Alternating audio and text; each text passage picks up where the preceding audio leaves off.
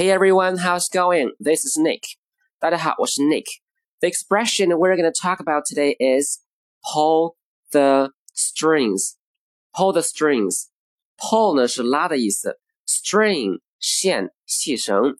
想象一下提线玩偶，玩偶的动作都是由背后的人通过线来控制的，所以 pull the strings 意思是在幕后操纵、幕后指使。来看例句，第一个。 I want to know exactly who is pulling the strings. 我想知道到底是谁在幕后操纵。第二个，It's no secret that the big corporation is pulling the strings of the government. 这个大公司幕后操纵政府不是什么秘密。All right, that's it for today. Talk to you soon. See ya.